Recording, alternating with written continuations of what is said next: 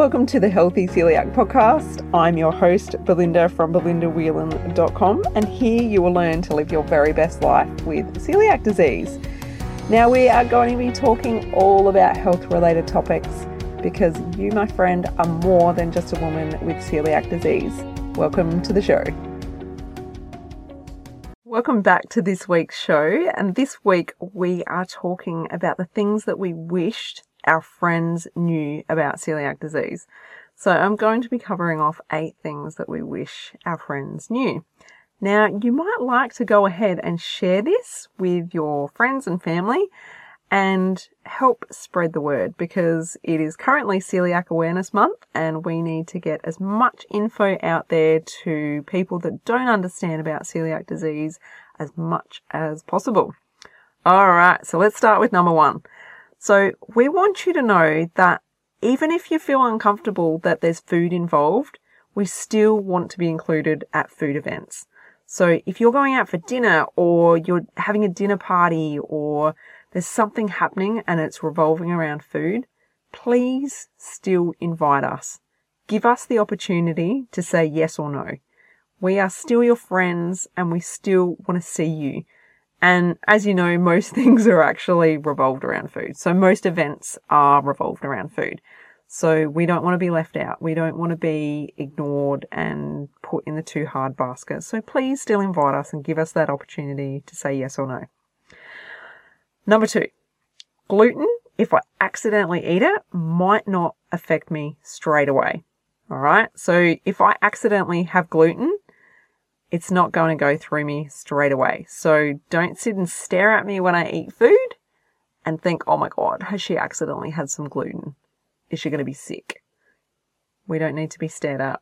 We don't need to be worried about. We can look after ourselves. We love you as advocates, but there's this issue with gluten. It's not like peanuts where we could have an anaphylactic fit straight away if we ingested peanuts. If we had a peanut allergy, gluten can take some people a couple of hours to affect them. Some people can take half an hour. So just so you know. Number three.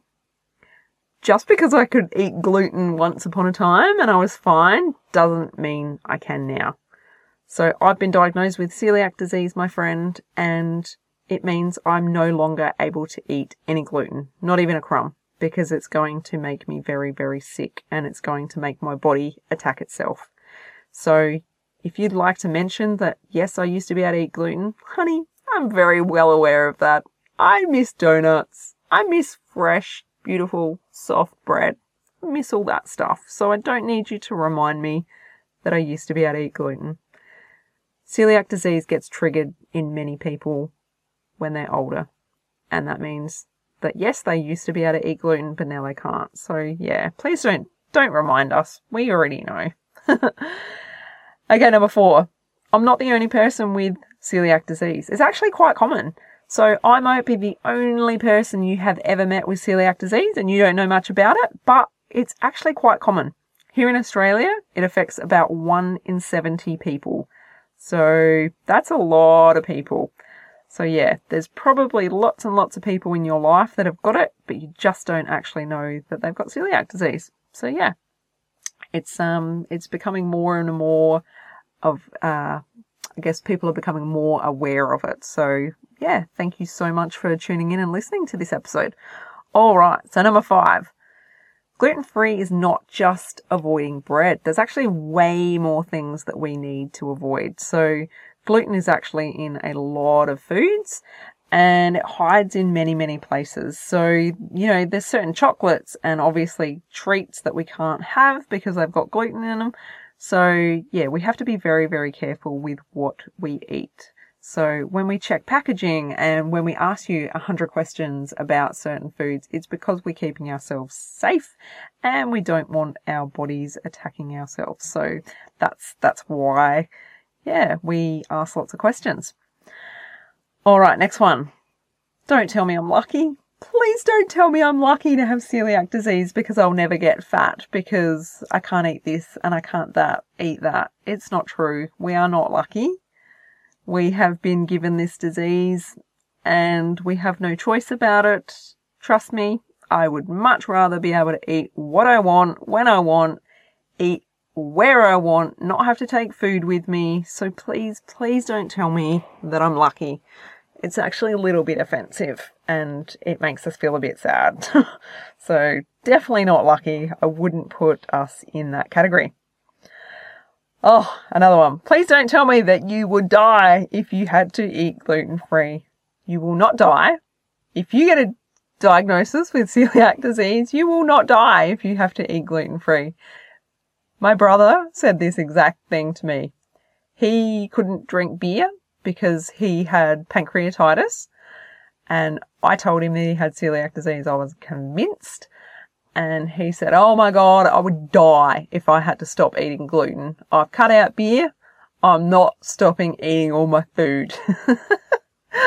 Lo and behold, yep, he's got celiac disease. So, yep, he hasn't died from eating gluten free. So, yeah, you don't need to tell us that you would die if you also had to eat gluten free. You won't.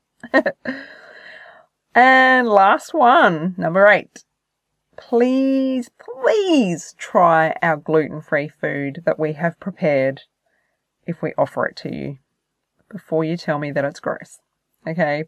Gluten free food is amazing. When you are making the right food and cooking well, it is amazing. And I have to say, I reckon the baked food, like, you know, the treats, the cakes and the slices and the muffins and all those things, the brownies, I actually prefer them to the gluten filled versions.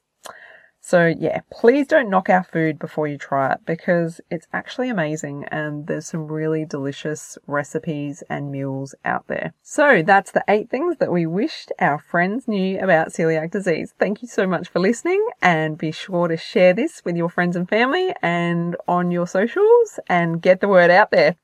Tune in next week, guys. Talk to you soon. Bye. If you enjoyed this episode, head to belindawhelan.com to get yourself a free copy of my exclusive ebook, 11 Mistakes People Make Going Gluten Free Living with Celiac Disease.